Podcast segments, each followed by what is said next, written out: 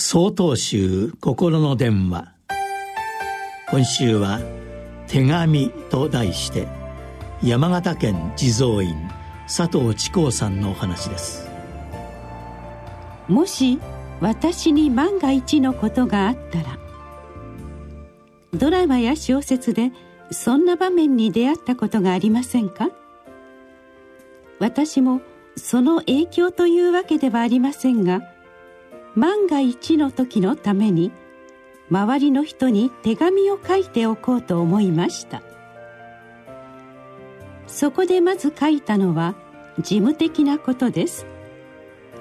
それからいろいろな人の顔を思い浮かべてあんなことを言わなければよかったと思ったり謝っておきたかったと後悔したりしました。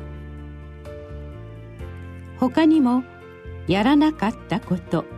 時間を無駄にしたこと。もっとこうすればよかったという思い。いろいろなことが浮かんできます。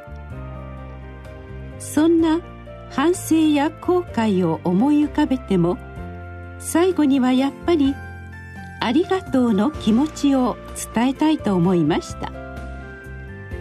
そう思った瞬間私はペンを置きました。これは万が一の時が来る前に今やるべきことなのだと気がついたからです。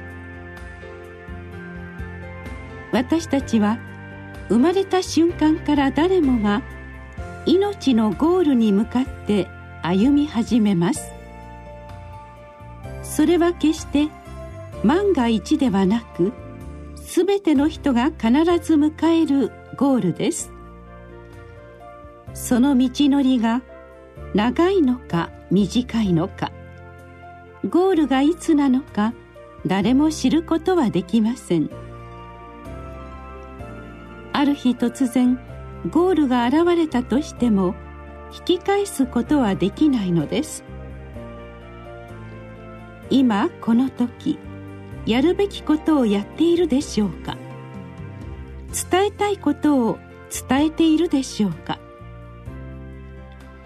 いつかやろうと思っていることは今やるべきこと。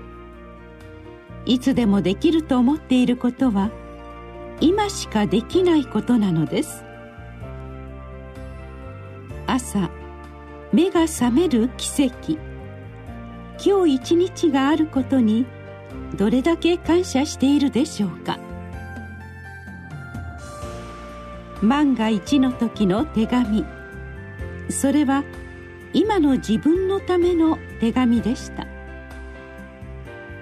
今この時をどのようにも生かしていくことができると気づいたのです。